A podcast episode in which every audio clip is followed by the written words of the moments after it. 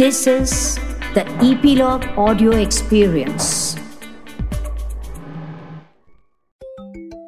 Hello बच्चों पता है, हमारे भारत देश में, इंडिया में कई ऐसे महान ज्ञानी हुए हैं, जिनकी समझदारी और इंटेलिजेंस से जुड़े किस्से हर किसी को बहुत मोटिवेट और इंस्पायर करते हैं उनमें से एक नाम है तेनालीराम।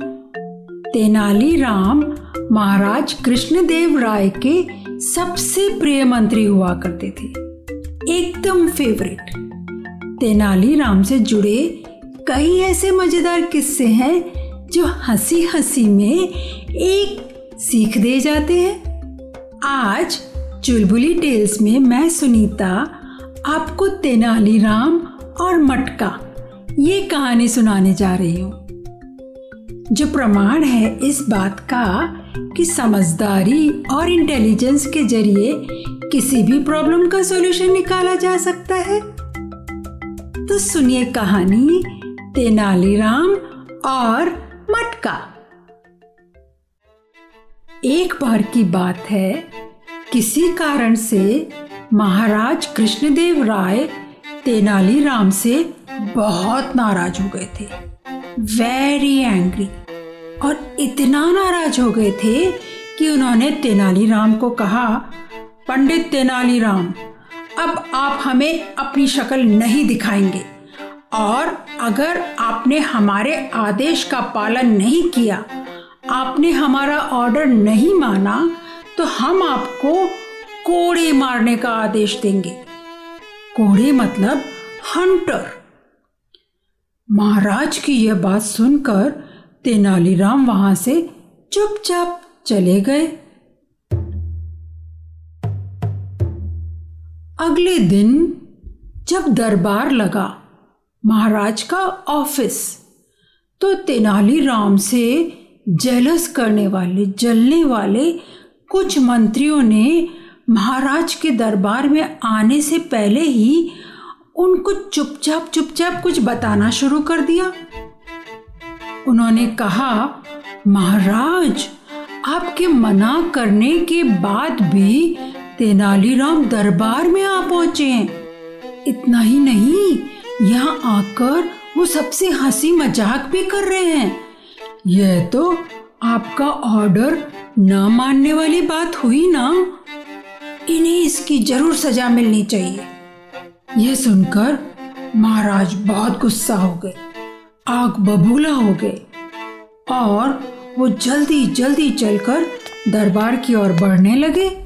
वो जैसे ही दरबार में पहुँचे, उन्होंने देखा तेनालीराम अपने मुँह पर एक मटका पहनकर दरबार में खड़े हैं।